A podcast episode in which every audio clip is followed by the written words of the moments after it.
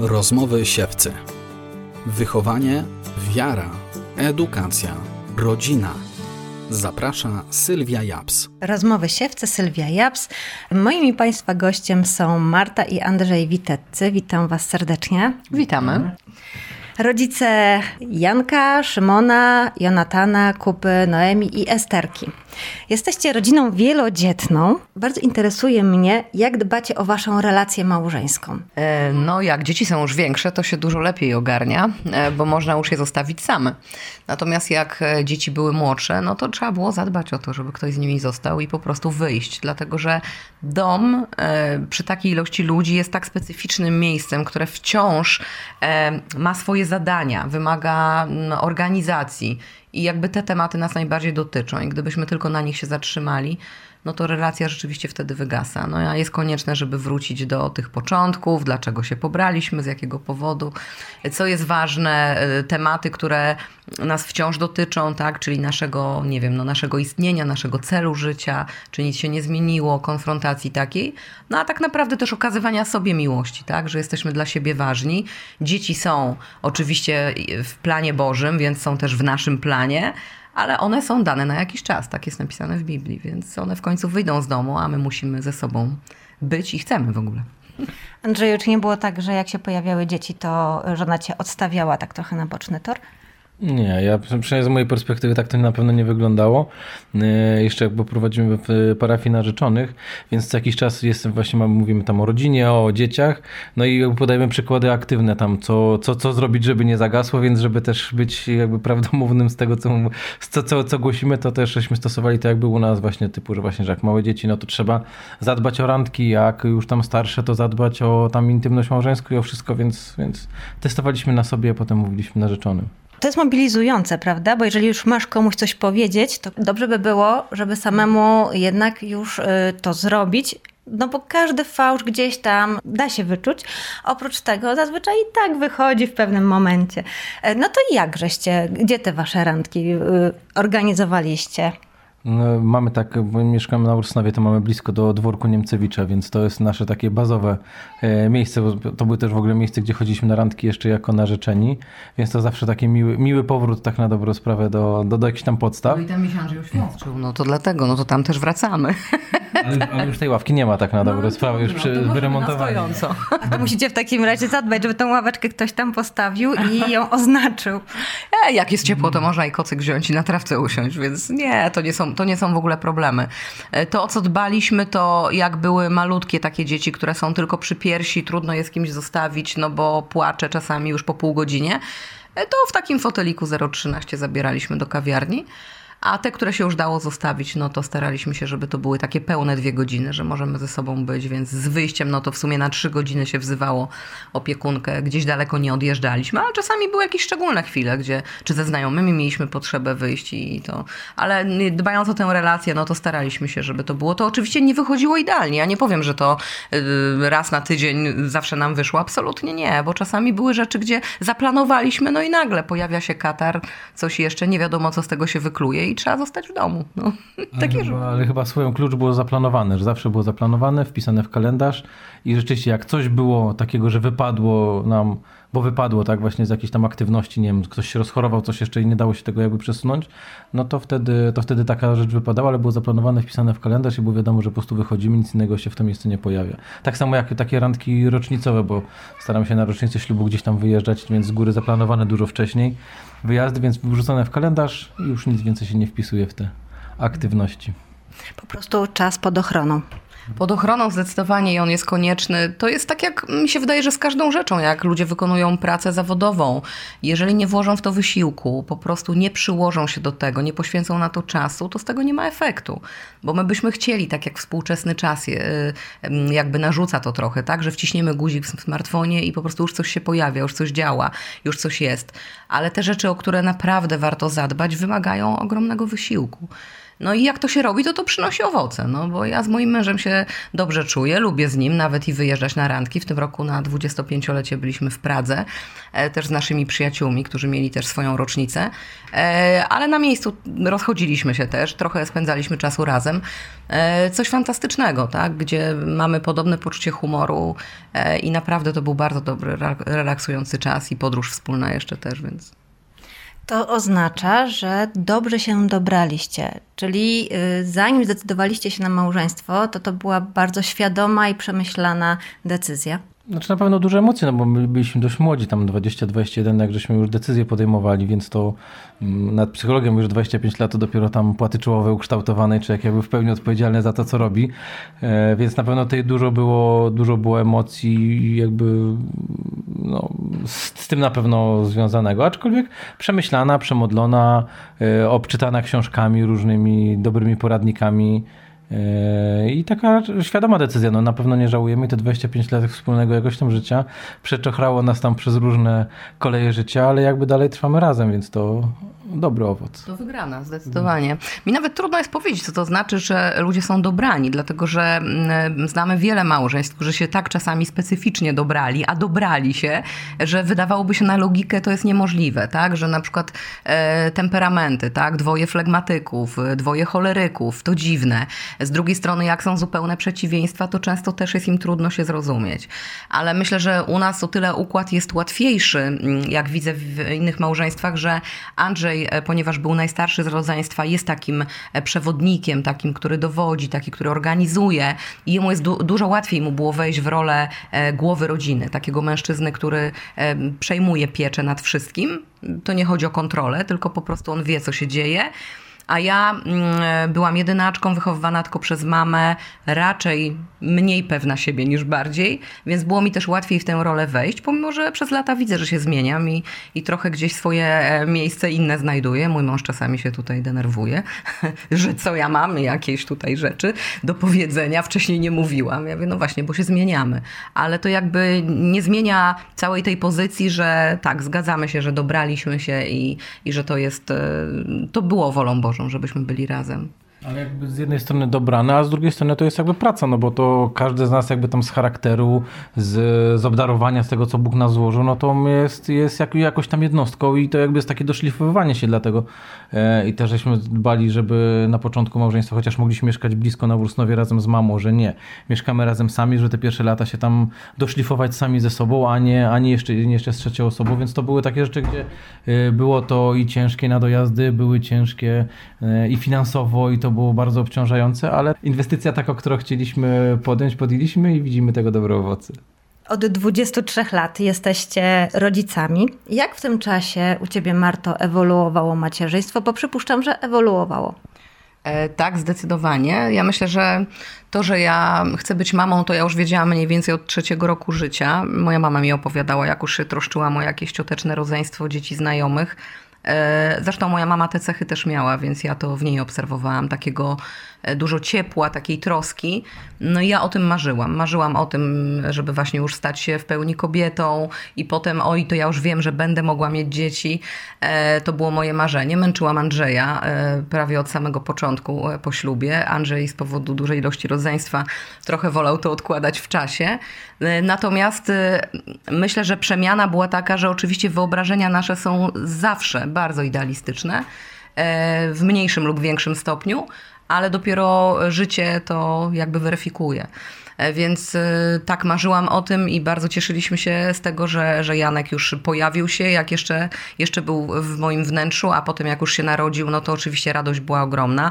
Ale był trudny poród, dziesięciogodzinny, tak? Ja dostałam krwotoku, były, no były sytuacje, które już już pokazywały coś, to nie jest bajka, tak? Tylko po prostu my musimy tutaj otrzeźwieć, nie? E, potem nieprzespane noce, no on był akurat taki, że te pierwsze pół roku to chyba po 6-7 razy w nocy nas budził. Mm, ja ponieważ leczę się na epilepsję, to też nie wpływało dobrze na mój stan zdrowia. No więc konfrontacja była praktycznie od początku. Ale staraliśmy się widzieć dobre rzeczy i być wdzięcznym Bogu za to, że udaje mi się go karmić piersią, że on nie ma żadnych problemów, nie wiem, żołądkowych, że rośnie, że się rozwija.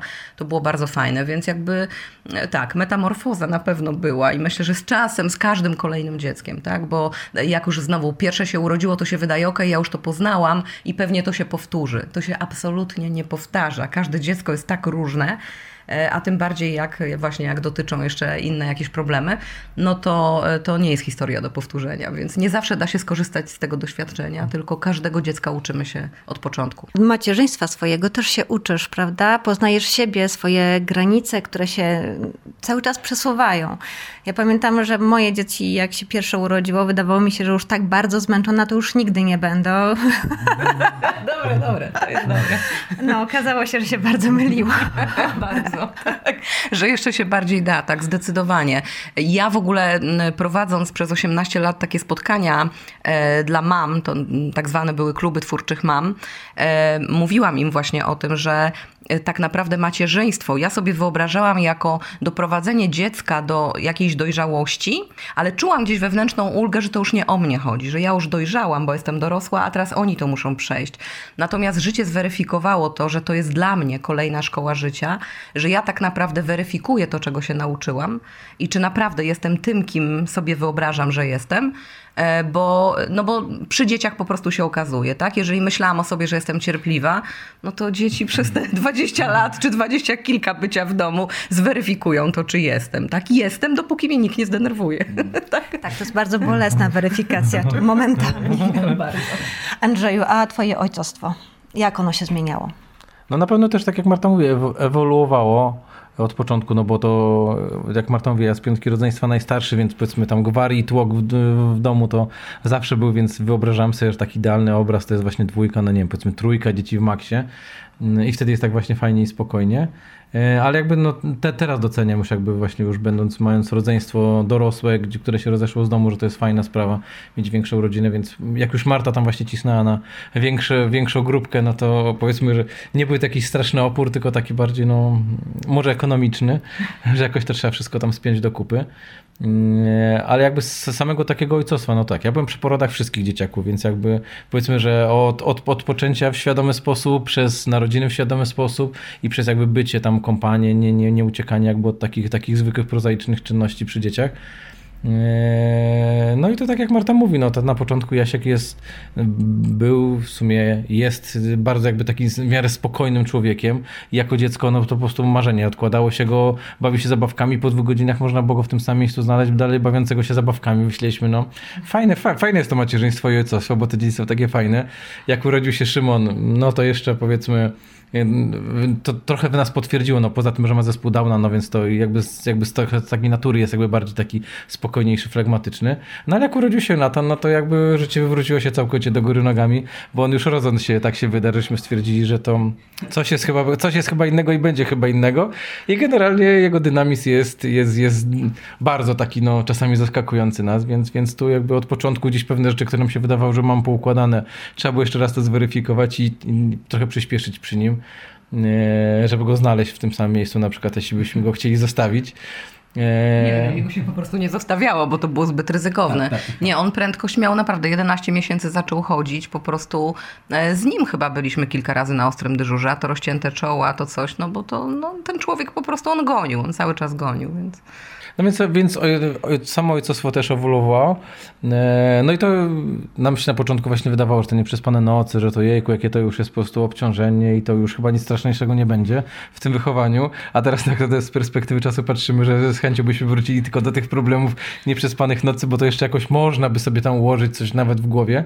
A jak już przychodzą nastolatki, które jeszcze naszymi własnymi słowami opowiadają rzeczywistość, której byśmy wcale nie chcieli usłyszeć, no to, to się dopiero zaczyna inne wyzwanie tak na swoje nieprzespane noce, przy tym to jest małe miki. To dopiero się zaczyna. No i tu kwestia właśnie no, naszego aktywnego bycia z dzieciakami i z młodzieżą dorastającą, no i potem z nimi, żeby starać się tam wyciągnąć gdzieś na prosto, stawać za nimi tam i w modlitwie i, i w tych wszystkich ich wyzwaniach, które teraz i obecny świat jeszcze bardziej dynamicznie i szybciej stawia niż przed nami, jak my byliśmy młodsi. No I zagraża im dużo bardziej bardziej, tak? No bo, bo kiedyś nie było jednak tylu wyzwań, chociażby całej tej elektroniki i tak dalej, że, że rodzice wielu rzeczy nawet nie są w stanie mieć pod kontrolą, tak? Oni to mogą robić poza nimi. Więc to jest ryzykowne. To, co jeszcze mogę powiedzieć, obserwując Andrzeja właśnie na temat jego ojcostwa, że to był też e, mój w ogóle wybór taki, ponieważ u niego w domu było ciasno, to tak naprawdę w okresie naszego chodzenia ze sobą potem narzeczeństwa to kilka razy byłam. Ale była sytuacja, w której on się właśnie znalazł, że, że rodzice wyjechali, a on skręcił nogę i został z trójką młodszego rodzeństwa, bo siostra jedna też wyjechała. I on musiał po prostu przez weekend cały się nimi zająć, pomimo że noga spuchła, wygięta e, i nie był w stanie na niej stać. Ja pamiętam, że wtedy do niego przyszłam, ja mówię, to ja ci pomogę, ale okazało się, że on tak naprawdę pomocy nie potrzebował. On był w stanie zrobić im kolację, e, przygotował ich do spania, była wieczorna modlitwa, położył ich i ja tylko zostałam jeszcze, żeby z nim porozmawiać w kuchni. Po prostu wróciłam sama do domu, no bo on nie był w stanie chodzić, żeby mnie odprowadzić. I to było tyle. I jak ja na to popatrzyłam, to pomyślałam, no rewelacyjny kandydat, tak? Jak on już w tym wieku takie rzeczy potrafi, mając 20 lat, nie? Więc to było, to było bardzo ciekawe. A potem jak go obserwowałam właśnie, jak się rodził Janek, bo Andrzej w ogóle jest takim typem e, przeciwnym do panikarza, czyli wręcz przeciwnie. Sytuacja stresująca, on wiele rzeczy umie obrócić w żart i to była też jedna z bardzo ważnych dla mnie cech, bo, bo jest po prostu optymistą. To jest takie e, w wielu sytuacjach bardzo pomocne, że gdzieś tam widzi zawsze światełko w tunelu, nawet jak jest bardzo trudno. E, I on na przykład nie panikował, że tu noworodek, że się wyślizgnie, wręcz przeciwnie. Ja na przykład brałam wtedy jeszcze jakąś taką starą kamerkę, czy, czy taki zwykły aparat, jeszcze był na klisze i robiłam zdjęcia, no to on się wygłupiał, ustawiał się do tych zdjęć, że go kąpie. Ten się noworodek dar na całe gardło, ale on się w ogóle tym nie przejmował, tylko robiliśmy sesję w tym czasie, po prostu, bo trzeba mieć na pamiątkę. Więc Janek był zahartowany, a to nie było zbyt ciepłe mieszkanie tam wtedy w Zielonce, natomiast y, on sobie z tym radził, więc ja wiedziałam, że nawet jeżeli ja mam e, konieczność wyjścia, zostawienia mu, on sobie poradzi z dziećmi. To nie jest tak, że no, no najwyżej ubranko włoży tył naprzód, pajacyk inaczej zapnie niż trzeba. Ale mieli któryś dzień noszone to samo i to jakby z mojego punktu widzenia, to, bo to była ciekawa obserwacja yy, po czterech chłopakach, jak się córa urodziła, bo właśnie tak jak Marta mówi, Marta jeszcze potem tam studiowała, także na tydzień jakby wyjeżdżała i jakby ja zostawamy z dzieciakami w domu. No i tym, dla mnie dla chłopaków tam ubranka, no ważne, żeby było funkcjonalne, tak, no nie, nie podarte, żeby nie było zimno, ale powiedzmy tam czy kolor, czy dobranie kolorów nie miało takiego znaczenia i tam, czy brudne, czy nie, no to raczej wręcz przeciwnie, bo to nie miało znaczenia. No i jak Noemka się już pojawiła, już taka była bardziej świadoma dziewczynka, to też gdzieś Marta wyjeżdżała, czy coś tam, zostałem z nimi, no i mówię, że idziemy na podwórko. No i tam chłopaki szybko ubrali jakieś tam brudne rzeczy, tam mało pasujące do siebie. No i tam ja jej naszykowałem rzeczy, wyciągnąłem, bo szuflada gdzieś tam była wyżej. Ona tak przychodzi i mówi, tato, ale to nie pasuje do siebie. Ja tak mówię, nie wiem, szuflady pomyliłem, czy coś takiego. Mówię, no nie no, twoje rzeczy, no bo takie damskie w takich, no takich barwach, których chłopaki nie noszą. A ona mówi, tato, ale to nie pasuje. Ja mówię, ale co tu nie pasuje? Mówię, to są twoje rzeczy. No nie pasuje, bo majtki są w kropki, a koszulka jest paski. Ja mówię, no i super. No i wtedy, i wtedy doszło do mnie, że jest trochę zmiany i że trzeba się będzie dostosować i teraz też czasami na to robię tak dla śmiechu, że przychodzi mi, nie ma co się ubrać. Mówię, no tak, tak, tak. W półki się wywalają, ciuchu po prostu jest taki, że się jak do ciebie przechodzi, to się trzeba przekopać przez tunel, a ty mówisz, że nie masz w co się ubrać. No więc zmienia się. Czwarte dziecko przyjęliście jako rodzina zastępcza. Kiedy poczuliście, że możecie zostać rodzicami zastępczymi? Kiedy, bo to w moim wyobrażeniu bardzo trudna decyzja. Człowiek boi się czasami własnego dziecka, e, które mhm. teoretycznie powinien znać, no bo jest to jakieś połączenie mamy i taty. Natomiast tutaj e, jest to człowiek, którego rodziców nie znacie, którego, o którym nic nie wiecie. Czasami nawet o jego rodzinie możecie nic nie wiedzieć. Jak żeście do tego podeszli? Ja myślę, że to zaczęło się jeszcze przed ślubem. My ten temat poruszaliśmy. Ja Andrzeja się pytałam, czy on w ogóle gdzieś w swojej głowie, w swoich wyobrażeniach mieści w ogóle taki temat e, przyjęcia dziecka, więc to gdzieś świtało, ale oczywiście to było jeszcze nieprecyzyjne, niepodjęta decyzja na 100%. E, I coś, co nas też bardzo zainspirowało, właśnie mieliśmy okazję kilka tygodni temu spotkać się z taką kobietą, Ruth Heil, która w Niemczech e, prowadzi tę samą misję, co my, misję służby rodzinie. E, ona powstała w ogóle w Stanach Zjednoczonych, nazywa się Family Life Mission. I ona 21 lat temu, kiedy ja byłam w ciąży z Szymonem, czyli z drugim dzieckiem, była na naszym obozie letnim w chałupach, który robiliśmy tam po prostu nad zatoką. E, I ona, my prowadziliśmy ten obóz i ona potem modliła się za wszystkich prowadzących. I mm, pamiętam, że położyła ręce na moim brzuchu i miała takie przekonanie e, i takie słowo dla nas, że to będzie jakieś niezwykłe dziecko. E, no dla nas ono było niezwykłe, bo było nasze, ale w ogóle nie rozumieliśmy. Dopiero się za dwa miesiące okazało, jak ono jest niezwykłe, że ma dodatkowy chromosom. Natomiast, e, że, że Bóg będzie też szczególne rzeczy przez niego robił, ale że w ogóle my będziemy dużą rodziną, będziemy mieli nie tylko to dziecko i nie tylko swoje biologiczne. I mamy tylko czekać, że Bóg te rzeczy załatwi, a my mamy tylko otworzyć drzwi naszego domu i być otwartymi po prostu. E, ale to było jakby już też takie potwierdzenie czegoś, co gdzieś nam w głowie świtało, więc ja myślę, że jest to pewnego rodzaju powołanie, że takie myśli przychodzą do głowy. A myślę, że Szymon e, okazał się takim weryfikatorem, czyli my nie załamaliśmy się po jego narodzinach, raczej potraktowaliśmy to jako zadanie, jako e, po prostu ileś rzeczy do spełnienia, tak, które, których on, żeby zaspokoić jego potrzeby.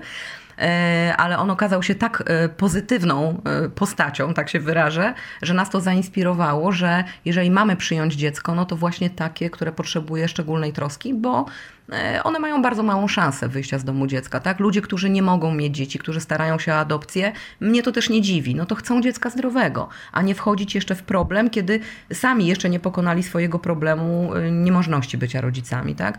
Więc to, to jest dla mnie zrozumiałe. A my mieliśmy już swoje, ja mówię, to nie jest problem dla nas, więc e, tak to, tak to widzieliśmy. No nie wiem, jak ty jeszcze, Andrzej, to... No, zwłaszcza, że jeszcze to mieliśmy, ponieważ wychodzili nam sami chłopcy, to stwierdziliśmy, że jeszcze przy tym ruchu zaliczymy temat dziewczynki i pierwotnie nastawiliśmy się, że właśnie jakby tą osobą tam przyjętą to będzie dziewczynka i nawet była obiecywana jakaś Magdusia. No ale Pan Bóg tam swojej wesołości e, inaczej pokierował tym losem. Widzimy z perspektywy czasu, że to było naprawdę Boże prowadzenie w tym wszystkim, że Kuba się u nas znalazł. E, ale tak, ale jeszcze inspiracjami takiej, no ja też bardzo często powtarzam, że dla nas była taka obserwacja rodziny, e, takiej właśnie zaprzyjaźnionej e, pod Szczytnem, bo tam jeździmy na obozy i byliśmy u nich, jeszcze Szymon się już wtedy chyba pojawił, tak Szymon, bo myśmy wtedy tak, żeśmy zastanawiali się właśnie a propos jeszcze ado czy adopcji, czy nad rodziny zastępczej i widzieliśmy, byliśmy w maju i widzieliśmy jak oni świeżo przyjęli trójkę dzieci z bliźniąt, więcej dziesięcioletnie chyba i ich rodzonego brata. tam chyba z sześcioletniego czy cztery, no jakoś tak, nie, nieważne. I widzieliśmy te dzieci w maju, jakbyśmy właśnie na, na, na weekendzie majowym, te dzieci wystraszone, plecami chodzące przy ścianie, dziewczynka nie potrafiąca nic zrobić w kuchni, no w ogóle nie odzywające się nic. I potem obraz tych samych dzieci w sierpniu, jak byliśmy na, na dłuższy czas tam w sierpniu, pojechaliśmy do nich pogadać, e, co tam u nich słychać i widzieliśmy te same dzieci i ta dziewczynka mój, yy, przywitała się, dzień dobry wujku, dzień dobry ciociu, jak mówię, zostajecie później, to może ja zrobię kolację i w ogóle no odmiana tak jak normalnie funkcjonujące dzieci. Nakryła do stołu, wszystko zrobiła, więc jakby nie było problemu. Tak. No i ich pytamy właśnie y, tej rodziny, co oni zrobili z tym dziećmi, jaką terapię z nimi przeszli, że po prostu w tak krótkim czasie te dzieci normalnie funkcjonują. Oni mówią, jaka terapia? To nie ma czasu na terapię. Po prostu żyją w normalnej, kochającej się rodzinie i to jest jakby baza dla tego, żeby te dzieci po prostu mogły normalnie funkcjonować. No i to była taka inspiracja, która gdzieś tam nam w głowie została, że właściwie to nie musimy być jakimiś, nie wiem, mega specjalistami, nie wiem, z, z doktoratami w jakichś tam dziedzinach, tylko wystarczy po prostu zdrowa, kochająca się rodzina, żeby komuś jeszcze tej miłości dać i, i żeby ktoś mógł z tego skorzystać. No i to była jakaś inspiracja, która gdzieś w nas została. No i potem kroki jakieś tam, które żeśmy się modlili długo w tej sprawie, czy tak, na pewno tak. Zrobiliśmy kursy jedne, drugie, E, właśnie na specjalistyczną rodzinę, bo myśleliśmy już o niepełnosprawności, żeby tak jak nasz Szymon, właśnie co Marta mówiła, rodzony zespołowiec, żebyśmy przyjęli też następne dziecko z zespołem, no bo już znamy lekarzy, wiemy gdzie pojechać, to czy się dzieje z jednym czy z dwójką, no to już w sumie ten sam ruch i ten sam wysiłek, więc, więc y, ten, ten czas powiedzmy nie był odbierany na to, byśmy tylko tak samo to załatwili. No i, i potem jakby krok po kroku Bóg nas doprowadził do, do tej decyzji, że, że tak, że do Kubusia. Że ta Magdusia jednak nie wiemy, gdzie ona tam odeszła, czy była przyjęta gdzieś, natomiast jak nas wezwali na spotkanie, bo warunkiem było, że musimy mieć swoje własne mieszkanie. My dosyć długo go szukaliśmy, około roku. E, zresztą mamy kredyt we frankach, ale Pan Bóg się zatroszczył też o to. Spłacamy ciągle. E, natomiast e, jak już udało nam się to mieszkanie znaleźć i podpisaliśmy umowę notarialną, no to wtedy zgłosiliśmy się do ośrodka adopcyjnego i oni właśnie powiedzieli, że przygotowali małego chłopca, znaczy nie powiedzieli chłopca, tylko że dziecko, ale pod nas, tak, pod nasze warunki tego, że już mamy trójkę dzieci, że jedno jest niepełnosprawne. No i wtedy nam przedstawili dokumentację medyczną, a my wtedy dopiero jak ją poznaliśmy, mieliśmy podjąć decyzję. Ale to historia w ogóle długa jest Kuby, ale Kuba miał być z nami zdecydowanie. I co, u was też było tak raz, dwa z przystosowaniem Kuby do was i, i was do Kuby? Nie, absolutnie tak nie było. Nie, absolutnie. To była chyba największa burza naszego życia. E, przynajmniej w tamtym czasie. Naprawdę, jeżeli chodzi o relację małżeńską, po prostu sypało się wszystko. Dziecko, które mm, było porzucone, mm, które nie doświadczyło tej miłości, która jest tak naturalna, że ono wychodzi z łona swojej mamy i e, jeżeli to jest zdrowy szpital, tak, który naturalne porody stosuje, no to daje mamie w ogóle, prawda, ten kontakt skóra do skóry. Mama je przytula, ono e, słyszy bicie jej serca, może być karmione piersią. E, to są wszystkie najważniejsze jego potrzeby, które są prawie w jednym momencie zaspokajane. Kuba tego wszystkiego był pozbawiony. E, mama go nawet nie widziała na oczy, przez cesarskie cięcie urodził się. Mm, I po prostu pozostawiony został, tak? W łóżeczku, w którym leżał, gdzie przychodziła tylko pielęgniarka, aby go nakarmić e, z butelki, e, porobić jakieś badania, przewinąć i to wszystko, bo nie miały na to czasu. Więc on, on miał ewidentny deficyt, pomimo że nawet na czworaka ledwo stał, mając te 16 miesięcy, jak go wzięliśmy. E, to już miał e, początki choroby sierocej, widać było. Bardzo intensywnie ssało obydwa kciuki. Mieliśmy też długie miesiące pracy, aby go od tego odzwyczaić. E, po prostu takie na, na, własny sposób szukanie sobie poczucia bezpieczeństwa, chociaż i tak nie zaspokoję tego, tak? bo jestem tak malutki, tak bezbronny, że nie dam rady. Natomiast no, w tym rodzi się bunt i to w ogóle nie jest dziwne, bo to jest moja przez lata analiza. Tak? Od 15 lat znamy Kubę i widzieliśmy cały jego proces. Więc ja musiałam dojść do tego etapu, że trudno, żebym miała pretensje do niego, pomimo że on naprawdę stawał e, e, w takim jakby można powiedzieć okoniem wobec mnie, tak? Ja byłam jego największym wrogiem, a jednocześnie utożsamiał mnie z tą mamą, której on potrzebuje, więc to były takie e, wykluczające się emocje i on raz ze mną walczył, raz się ode mnie nie mógł odkleić. Mm, bardzo to było trudne. To było takie rozchwianie emocjonalne, że naprawdę gdybyśmy nie trzymali się w Bogu, to myślę, że nie dziwię się niektórym ludziom, że rezygnują z tego i nie dają rady. Tym bardziej, że Kuba ma taki temperament właśnie jak Jonatan, czy Andrzej wspominał o Jonatanie. E, bardzo jest zdecydowanym człowiekiem, on naprawdę wie do czego dąży. Czasami nóżki pobiegną zanim główka pomyśli. To jest z tej serii właśnie. Więc te wszystkie jego emocje też były bardzo takie ekspresyjne. I sytuacja o tyle była trudna, że mm, on wobec mnie mm, był właśnie w tej pozycji takiej antagonistycznej, natomiast do Andrzeja wręcz przeciwnie anioł chodzący po ziemi. Więc Andrzej miał tylko taki kontakt, że jak wracał z pracy, to wszystkie dzieci wybiegały. Kuba jak już tam po kilku tygodniach nauczył się raczkować, bo bardzo szybko u nas też, jeżeli chodzi o, o jego wzrost, y, taki rozwój właśnie fizyczny, to po prostu no migiem szło. Nam y, mówił rehabilitant, że on 3-4-letni może zacznie chodzić, a rodziła się Noemi, kiedy on miał 2 lata, 2 miesiące i już biegał, nie? Więc po prostu to, y, to wyszło bardzo szybko. Natomiast Andrzej był witany przez nich zawsze jako taki, ojejku, wreszcie on jest, jak my na niego czekaliśmy. A ta mamusia, że cały dzień ten dom obrabiała i nic i tak nie widać, jak tatuś wszedł, to po prostu to nie ma znaczenia. No i Andrzej trochę widział to z tej perspektywy i tu zaczęło, y, widzieliśmy, że szatan znalazł sobie szczelinkę, gdzie wejdzie między nas, żeby tu nas poróżnić, nie? I to było bardzo trudne. Natomiast Andrzej, możesz powiedzieć, jak przeszedłeś metamorfozę, wracając do tej rodziny spodszczytnej. No tak, bo to znowu oni byli dla nas e, takim wsparciem i pomocą, bo tak jak Marta mówi, no jakby to taki rozjazd w wyobrażeniu moim wchodząc do domu, a tym, co się działo w rzeczywistości, no był jakby całkiem, cał, całkiem różny. To też jeszcze e, Marta była wtedy była w ciąży właśnie z Nemką, więc to też tak, ja zrzucałem, że to trochę, że hormony, że to tam zachwiania i różne rzeczy, więc że trzeba to jakby tylko przymknąć na to oko. E, a to jakby w Marcie, w Marcie rodziło jakby jedno właśnie takie niezrozumienie jeszcze z mojej strony, niezrozumienie w domu przy dzieciakach, więc to jakby się potęgowało. I, no i dopiero właśnie jak pojechaliśmy znowu też na wakacyjny wyjazd tam sierpień, to wtedy właśnie z tym, z tym Grześkiem rozmawiam, bo oni tam widzieli, że coś tam między nami nie iskrzy do końca, albo znaczy bardzo iskrzy, a, a, nie, a, nie, nie a, a niekoniecznie dobrze poprawnie. No i właśnie tak żeśmy rozmawiali dłuższy czas i on powiedział, że zwróć uwagę na to, że tak może być. Znaczy już teraz nie pamiętam dokładnych słów, ale to było coś takiego, że właśnie on jakby z boku patrząc widział, że coś jest nie tak i jakby powiedział tak, zwróć uwagę, że tak może być. I to było dla mnie jakby takim otrzeźwieniem, że rzeczywiście moje wyobrażenie i moje patrzenie i moje postrzeganie tej rzeczywistości może być trochę inne od tego, jaka jest prawda. No i to ileś znowu też przyjaciół znajomych, którzy przy nas stali e, przez cały czas naszej wspólnoty. e, I Że... powiedzieli, że gdybyśmy mieli tylko jakikolwiek pomysł na rozwód, to będą tak długo pod naszymi drzwiami stali, aż ich wpuścimy i, jakąś, i pozwolimy na jakąś terapię, na jakąś pomoc. I powiem szczerze, że ta pomoc bardzo nam się przydała, bo pomimo, że sami służyliśmy wielu małżeństwom i tak jak Andrzej mówił, na narzeczonych, teorii wiele znamy, ale e, bardzo jest ważne to, na ile to umiemy stosować w praktyce. I nikt dla siebie nie będzie terapeutą, kiedy po prostu jego emocje go już przeganiają. E, I oni byli potrzebni jako w roli mediatorów, którzy wtedy jeszcze to nie było modne w ogóle to słowo, raczej mało kto go znał, ale oni, oni tak zafunkcjonowali między nami, że pytanie, które na przykład Andrzej zadawał, druga osoba mi tłumaczyła, innymi słowami przekładała i jakby ja odpowiadałam tej osobie, ponieważ my w konfrontacji ze sobą było tak, że Andrzej był za chwilę zdenerwowany, a mi po prostu płynęły łzy, e, po prostu z bólu i już jakby takiej niemożności, że no nie jesteśmy w stanie się dogadać, on mnie w ogóle nie rozumie. Andrzej twierdził, że to jest manipulacja, te moje łzy, one były niezależne ode mnie, ja w ogóle tego nie robiłam celowo. No więc wystarczyły tylko takie, wydawałoby się, drobiazgi i praktycznie nie ma połączenia, już nie ma możliwości. No i jak takie osoby przychodziły i z nami w taki sposób rozmawiały, no to y, dobrze, to mi się wydaje, Marta, że ja cię rozumiem tak i tak, ale Andrzej siedział i to słyszał, jak ona to interpretuje. No i wtedy do nas docierały nowe rzeczy, jak to może wyglądać, tak? Że z Andrzeja pozycji też to jest inaczej, bo sytuacja była o tyle trudna, że przez to, że wzięliśmy kredyt, pieniądze, które były mm, na Kubę, które zaczęły przychodzić dopiero po trzech miesiącach, a kredyt się spłacało od tego momentu, jak się wzięło.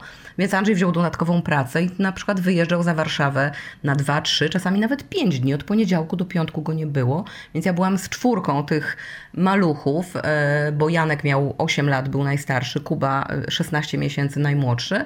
E, I za niedługo byłam w ciąży z Noemi. To była nasza świadoma decyzja, bo widzieliśmy, jak dobry wpływ e, miał e, i Janek, i Jonatan na Szymona, czyli niewielka różnica wieku, jak terapeutycznie wpływał na dziecko niepełnosprawne.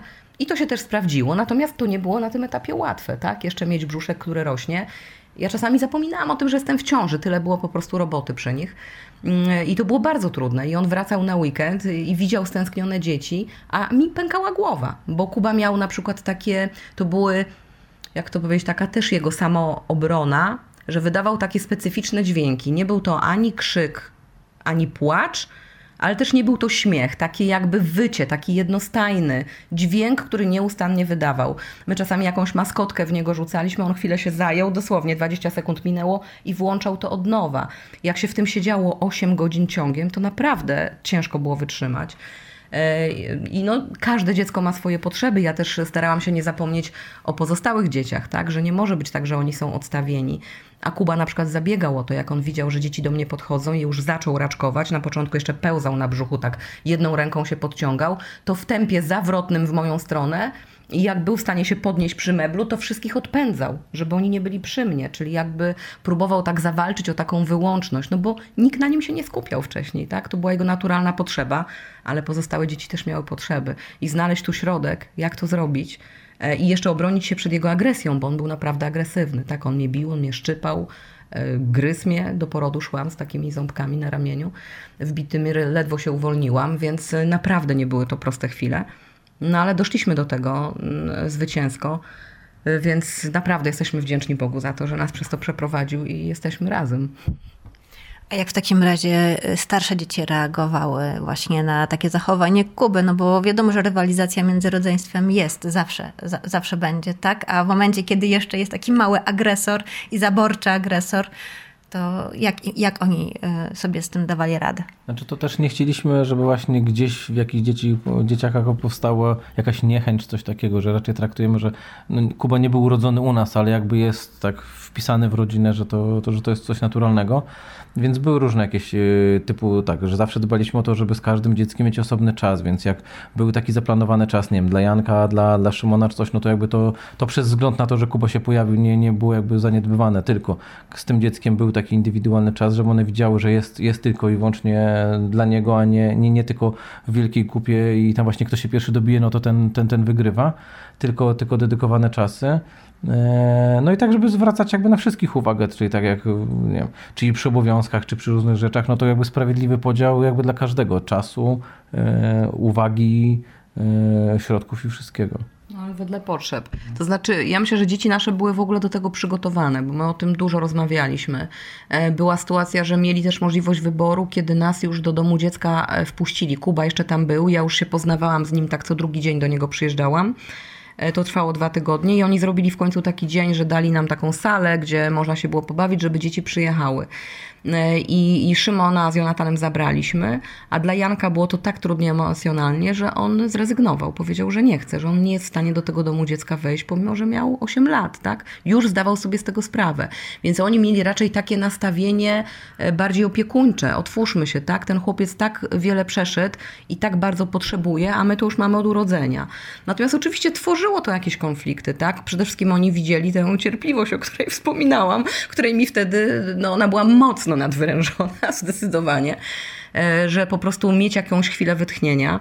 E, ale dzieci, e, dzieci fajnie sobie poradziły, natomiast ja próbowałam je obserwować gdzieś tak E, odczytywać coś, co nie jest takie ewidentne i widoczne, tak? Właśnie czy one się nie czują gdzieś odrzucone. Myślę, że jakiś szok na pewno przeżyły, tak? Że, że to było, no to jest nieuniknione, tak? Tak jaki szok przeżyła cała rodzina, jak się urodził Szymon, jak się urodziła Esterka. Nie da się tego wypisać z historii danej rodziny, po prostu, bo to się wiąże z danymi emocjami. Jak emocje są silne, to one mm, dużo mm, tak intensywniej zarysowują się w naszej pamięci, tak? Więc czasami wracają. To nie jest w ogóle dziwne, nas to nie dziwiło. Natomiast no dało się to jakoś ogarnąć, ale oczywiście no były chwile takie, że dom po prostu do góry nogami leżał. Ja myślałam, gdzie ja jestem. To w ogóle, nie wiem, to nie były moje wyobrażenia, tak? Ale, ale no to one były weryfikowane, tak? No to dzisiaj będzie kolejny dzień niesprzątnięty, rozdepczę te ubrania jeszcze raz, no ale ten człowiek ma potrzebę, tak? A jak on przyszedł i siada ze mną, albo przyniósł książeczkę i chce się przytulić, że mu poczytać, a Kuba śpi i wiem, że nie będzie właśnie atakował tutaj, no to to jest ważniejsze. No to trudno, no to będzie obiad, y, albo szybko zrobimy zupę z mrożonki, albo po prostu pierogi i tyle. Które też były mrożone, oczywiście, na tak zwaną czarną godzinę. E, więc dzisiaj będzie obiad gorszej jakości, chociaż i tak się o to starałam, żeby były dobre, więc Różnie wychodziło, ale myślę, że dzieci e, pomimo wszystko to zaakceptowały i dla nich Kuba jest kimś tak, tak wpisanym w naszą rodzinę, że sobie teraz już nie wyobrażają bez niego życia. Waszym szóstym dzieckiem e, jest Esterka. Ona żyła trzy miesiące. No, prawie cztery. Tak, prawie cztery. Dni, tak. Mhm. Jaka jest e, jej historia? No, jej historia jest oczywiście też nieprzewidywalna, jak to rodzice w większości nie wiedzą, co się, co się wydarzy. Ciąża prawie przebiegała e, prawidłowo, tam od 25 tygodnia zaczęłam mieć wielowodzie i kiedy ono już doszło do takiej e, skrajnej wielkości, e, lekarz ginekolog zdecydował, że mnie położyć na oddział patologii ciąży ale no nic większego tam nie wykryli. Natomiast już niedługo przed porodem okazało się, że jednak jakieś są zaburzenia pracy serca mm, i tam kardiolog dziecięca wykryła wadę serca, niezbyt poważną, ale jakaś była no jakieś tutaj różne podejrzenia, nie byli pewni, natomiast no ja nie miałam robionych e, badań w ciąży genetycznych, tak, żeby cokolwiek wykryć. Natomiast no już no, gdzieś tam świeciło światełko, coś już jest nie w porządku. No i w końcu y, okazało się, że ona ma też e, hipotrofię, że po prostu nie rośnie, y, więc lekarz na oddziale zadecydował, że y, kończy 34 tygodnie, dostała leki na wzrost płuc, tak, żeby trochę szybciej to nastąpiło, no i że robią cesarskie cięcie planowe. Natomiast no, ona zdecydowała, że zanim nawet zdążyli te leki do końca podać, to po prostu zaczęła się rodzić sama. Przez cesarskie cięcie ją wyjęli, była dużo mniejsza niż na ten wiek, tylko 1300 gramów. E, bardzo malusieńka, 39 cm, to naprawdę na dłoni się mieściło dziecko. E, no i oczywiście szok, tak? Ja jeszcze musiałam na 12 godzin na tym oddziale leżeć, w ogóle zanim ją zobaczyłam. No Andrzej do niej biegał, tam kardiolog przyszedł, tę wadę potwierdził i tak dalej. No i oczywiście na pewno no, lekarze pierwsze cechy widzieli, natomiast ona pierwsze godziny była w stanie sama oddychać, potem została zaintubowana. E, więc jak ja już poszłam ją odwiedzić, no to bardzo było mało widać twarzy, natomiast no ja pewne jakieś cechy zauważałam. A z Andrzejem jeszcze nawet, jak, jak już ją wyjęli, trochę żartowaliśmy, że mamy już dwóch zespołowców, trzeci, to przecież my sobie poradzimy, to nie jest problem. No ale się okazało, że rzeczywistość jest dużo trudniejsza niż sobie wyobrażamy, że zespół Downa to jest naprawdę nic przy zespole Edwardsa, że dzieci z zespołem Downa po prostu są w większości w stanie żyć e, i mogą też fajnie funkcjonować, nawet jak są niepełnosprawni. Natomiast tutaj e, ten zespół powodował to, że, że to jest właśnie wada letalna, czyli taka, która praktycznie uniemożliwia przeżycie. Oczywiście ja znam rodziców, którzy mają dzieci nawet już kilkunastoletnie z tą wadą, e, paromiesięczne, kilkuletnie, ale to są pojedyncze przypadki. Większość z nich odchodzi w trakcie życia płodowego. E, ta część, która się rodzi, albo umiera w trakcie porodu, albo niedługo po nim. No, Esterka miała to szczęście, ja myślę, że to właśnie było szczęście, że tej diagnozy nie było w ciąży ponieważ ona mm, pod opiekę paliatywną przeszła dopiero w momencie, kiedy mieliśmy wynik badania genetycznego. A ta opieka mm, jakby eliminuje mm, podtrzymywanie życia, uporczywe podtrzymywanie życia, czyli dziecka, które odchodzi, po prostu się nie reanimuje, już mu się nie pomaga, bo to nie ma sensu, tak? To jest tylko dokładanie mu bólu. No i nie karmi się go też pozajelitowo. Ona tych dwóch rzeczy wymagała po urodzeniu, więc y, gdybyśmy mieli tę diagnozę w ciąży, po prostu rodzeństwo by nawet jej na oczy nie mogło zobaczyć. Więc my to doceniamy, że, że Bóg tutaj tak zadziałał, że, że ona mogła być z nami chociaż te cztery miesiące. Dla nas to jest aż. Więc y, no, takie, takie były nasze początki. Ona po sześciu tygodniach trafiła do nas do domu pod opieką Warszawskiego Hospicjum dla Dzieci, którzy nam bardzo, bardzo pomogli, niezwykli ludzie. No i, i odejść mogła w naszym gronie, w domu, nie na oddziale, nie pod rurkami podczepiona, tylko z bliskimi. Andrzej, a ty jako tata patrzący na takiego maluszka i wiesz, że, no, że będziesz musiał się pożegnać.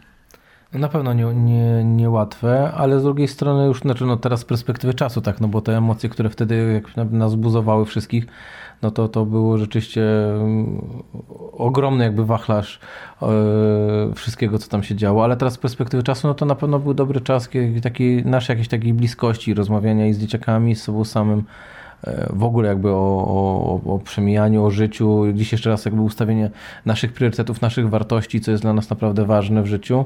E, no i o tej takiej właśnie e, przemijalności, tak, że ten czas, który tu mamy na ziemi, no to jest naprawdę bardzo krótki, chociaż z perspektywy młodego człowieka wydaje się, że to jeszcze nie wiadomo ile tu będziemy, że to w ogóle wszystko się zaczyna e, dopiero jakby układać, a tak na sprawę to no, błyskawicznie te życie mija i potem gdzieś ta weryfikacja jest, tak, czy, czy, czy coś jest, czy jest, wierzymy, że jest życie wieczne, wierzymy, że ten czas jest tutaj przejściowy i to jest tylko jakiś na chwilę nam dany.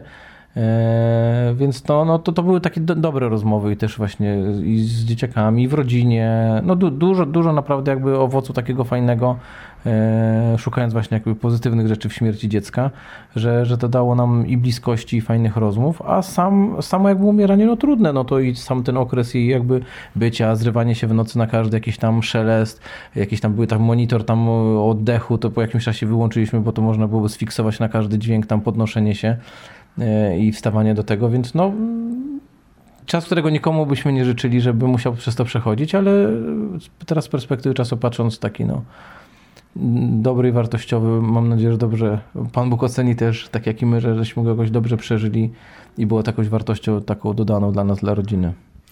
Jak pojawienie się Esterki zmieniło wasze dzieci? No bo przypuszczam, że no to jest taka sytuacja, że, że zmienia każdego i tego najmniejszego i, i tego starszego. No już nie mówiąc o samych rodzicach. Ja myślę, że tak, na pewno zmienia i dlatego tym bardziej doceniamy właśnie to, że dzieci mogły ją poznać, że ona nie była takim, taką postacią, którą, na którą czekali, tak, bo widzieli mój rosnący brzuch, e, przyjeżdżali do szpitala, jak już tam na oddziale leżałam, E, i nagle ona znika i oni nie widzieli jej na oczy, tylko właśnie mogli z nią być, pomimo że, tak jak Andrzej mówi, to wszystko było bardzo trudne, ale mm, na przykład e, w nich wyzwoliły się takie jak to powiedzieć, emocje, w ogóle odruchy, których byśmy nie byli świadomi, gdyby ta sytuacja się nie wydarzyła. To, że mieli masę takiej opiekuńczości w sobie, że każdy w jakiś sposób chciał pomóc i ulżyć, tak? Że oni widzieli jej sytuację Trudno mi powiedzieć, co dzieje się w głowie każdego z naszych dzieci, jak ono to przeżywa i jak e, oczekuje tej śmierci. Na przykład było tak, że, bo to był czas, kiedy ona się urodziła w maju e, i praktycznie pierwszego chyba lipca czy ostatni dzień czerwca przyjechała do nas do domu, więc to były wakacje. I nasze wyobrażenie było takie, że ojejku, my zajmujemy się nią, wiadomo, że my się z domu nie ruszymy, ale oni mają wakacje, potrzebujemy coś załatwić. E, I pamiętam, że Janek wyjechał na obóz, załatwiliśmy mu, a on wrócił i praktycznie ze łzami w oczach mówił, ale czy wy pytaliście się mnie, czy ja chcę pojechać, tak? A on się okazało, że na tym obozie się tak obawiał tego, że już nie, nie zastanie jej jak wróci, że wcale to nie było dla niego z korzyścią, tak? Ale my chcieliśmy jak najlepiej, tak? Żeby oni mieli, no, że jest świeże powietrze, że coś może robić, że nie musi tylko o tym myśleć, nie? E, więc oni, wiele było takich sytuacji, w których oni naprawdę zachowali się bardzo dorośle. Coś, co hospicjum, e, wiem, że sobie zdjęcia przechowali, jak dwunastoletni Jonatan właśnie z tych e, klocków Lego Technik skonstruował taki podajnik do, do sondy. Na niego zaczepiało się strzykawkę, z której mleko płynęło właśnie przez sondę do, do żołądka. Ja mogłam wtedy koło Esti siedzieć i na przykład ją głaskać, jakoś tam ją lepiej ułożyć i tak dalej, no bo w momencie, kiedy to trzymałam w rękach, no to po prostu byłam tylko tym zajęta. Miałam przedmioty, ona leżała w łóżeczku, no bo tam było też odpowiednie ułożenie, tak żeby, no żeby jej było wygodniej oddychać i tak dalej, więc to byliśmy poinstruowani.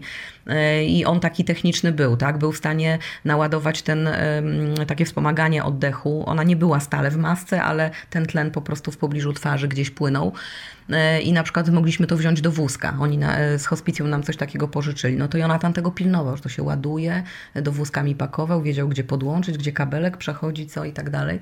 No to on jest taki techniczny do dzisiaj. To to się wtedy objawiało, ale były sytuacje na przykład trudne, gdzie Janka poprosiłam o wykup recepty, E, a on miał wtedy 17 lat. No i się okazało, że w aptece pani jest tak no, zgodna z prawem. Nie, ponieważ nie masz jeszcze 18 lat, nie dam. I on pamiętam, że no to był w takiej desperacji, że mówi, mamo, sorry, ja podniosłem głos na tę panią, mówią, czy pani widzi pieczątkę, warszawskie hospicjum dla dzieci. Moja mama jest z bardzo chorą siostrą w domu. Ja muszę to przynieść do domu. A ona no była u niej zdiagnozowana potem już epilepsja, dostawała leki, e, więc po prostu było to konieczne, żeby to wykupić. I, on, I ona powiedziała, nie, nie może. I on wrócił do domu i się tak biedny spłakał, że nie był w stanie tego ogarnąć. Ja mówię, to spokojnie, jak się już uspokoisz, to ty z nią zostaniesz, bo ja wiem, że sobie poradzisz, a ja do tej apteki pójdę. No poszłam już do innej. Po prostu z tej apteki zrezygnowałam. Stwierdziłam, że okej, okay, no to jeżeli nie ma zrozumienia. Ale, ale on też musiał sobie z tym poradzić, musiał to przeżyć, nie? No i samo to odejście, tak, bo to się zbliżało, widać było, tak. Była dwa tygodnie już przed e, jej odejściem podłączona morfina, gdzie lekarka z hospicjum przyjechała i mi, proszę Państwa, no to może być w ciągu kilku godzin, tak, po prostu jest w takim stanie, a to trwało jeszcze dwa tygodnie, więc taki bardzo trudny czas, ale ja w tym wszystkim widziałam, jak potem to analizowałam, bo ja sobie wiele szczegółów zapisywałam w moim dzienniku duchowym, że Bóg na to wszystko pozwolił z konkretnego powodu. Nie wszystkie odkryłam, z jakiego, ale potwierdzam to, co wiele osób mówi, że po prostu trudne rzeczy zaprawiają nas do walki, że po prostu to jest, jeżeli my zwycięską ręką wyjdziemy, czyli po prostu nie przerzucimy winy na Boga, nie odwrócimy się od Niego, że to On jest taki zły, że nam w tym momencie odbiera coś, co jest naszym szczęściem, e, bo to, bo to jest w złym kierunku skierowane, to, e, to po prostu wtedy wygrywamy, tak? Wychodzimy zwycięsko, więc no, ja jak to widzę, no to ja siebie w miarę kontrolowałam, a próbowałam patrzeć też na dzieci, jak one to przeżywają. No nie było to łatwe. Z chłopców wyciągnięcie jakichkolwiek emocji to były zdawkowe odpowiedzi, bardzo niewiele. A zespołowcy wręcz przeciwnie. Oni wylewali wszystko, co mieli. Po prostu Kubę ogarniał, e, ogarniała tęsknota i po prostu on zaczynał płakać i opowiadał o tym, jak on chce, żeby Esterka tu była i kiedy ona wróci. I musieliśmy to razem przeżyć, tak? Ale założenie było takie, ja to im ciągle na głos mówiłam. Ja mówię, nie ma u nas w domu zasady, że chłopaki nie płaczą, wręcz przeciwnie. Bóg dał łzy i kobietom, i mężczyznom. E, to też przynosi ulgę, to jest potrzebne, taki, tak wygląda proces rozstania e, i że musimy to przejść, więc kto ma potrzebę, niech chodzi i płacze. No najprościej mi było e, z Noemi rozmawiać, bo ona też dużo mówi, dużo opowiadała i widziałam, że jej to ulgę przynosiło. I płakałyśmy razem. No i to jest do przejścia. To jeszcze na koniec. Jak Noemi sobie radzi z czterema braćmi starszymi? Właśnie nad jadąc, y, żeśmy w samochodzie rozmawiali właśnie tam modląc się za dzieciaki. E, no i tak przy NMC właśnie mówimy, no, że taka dynamiczna, Marta mówi, no ale ona ma to po tobie tak, jakieś tam właśnie takie organizacyjne rzeczy, więc ona jest kapitalna, jeśli chodzi o takie terapeutyczne i takie w ogóle zagospodarowanie chłopaków, bo oni jakby przez to, nie wiem, czy to upośledzenie, czy jakoś coś tak się bardzo je poddają, więc ona ma takich dwóch dobrych pracowników, którzy są zawsze, jak ona tylko coś tam e, potrzebuje, żeby zrobić, czy to wykręcić się od swojego dyżuru, to weźmie chłopaków, oni zrobią za nią, więc no jest, jest, jest dynamiczna. Dobrze sobie radzi tak na swoją organizację. Ja mówię i czasami, że to jest ujeżdżanie niepełnosprawnych i to bardzo jest niesprawiedliwe. Natomiast y, no, chłopaki są tak zero-jedynkowi. Jest dyżur, to się po prostu robi, mm, bo oni po prostu to wiedzą.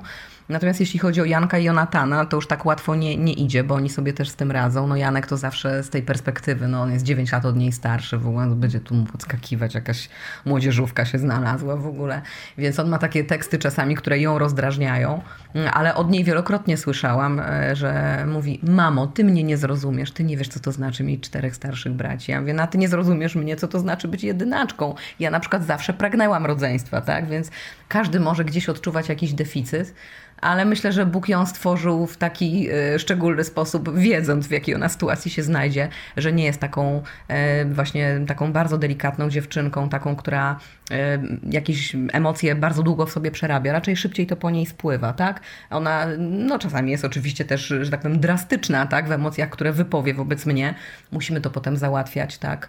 E, żeby weryfikować to, że jednak szacunek dla rodziców jest konieczny, ale myślę, że jej się w tym pomimo wszystko dobrze funkcjonuje. Zresztą ona nam wielokrotnie mówiła, że czasami tak, marzy jej się, że mieć swój oddzielny pokój i mieć chwilę, odpo chwilę odpoczynku, mm, ale jak gdzieś to złapie, to ona mówi, nie chciałabym być sama tutaj, fajnie jest z nimi, więc no, to nas pociesza, tak, że każdy z nich to swoje miejsce gdzieś znalazł, ułożył się w tym układzie całym. Bardzo serdecznie Wam dziękuję za, za tą rozmowę i cieszę się, że do niej doszło. My też. My dziękujemy bardzo.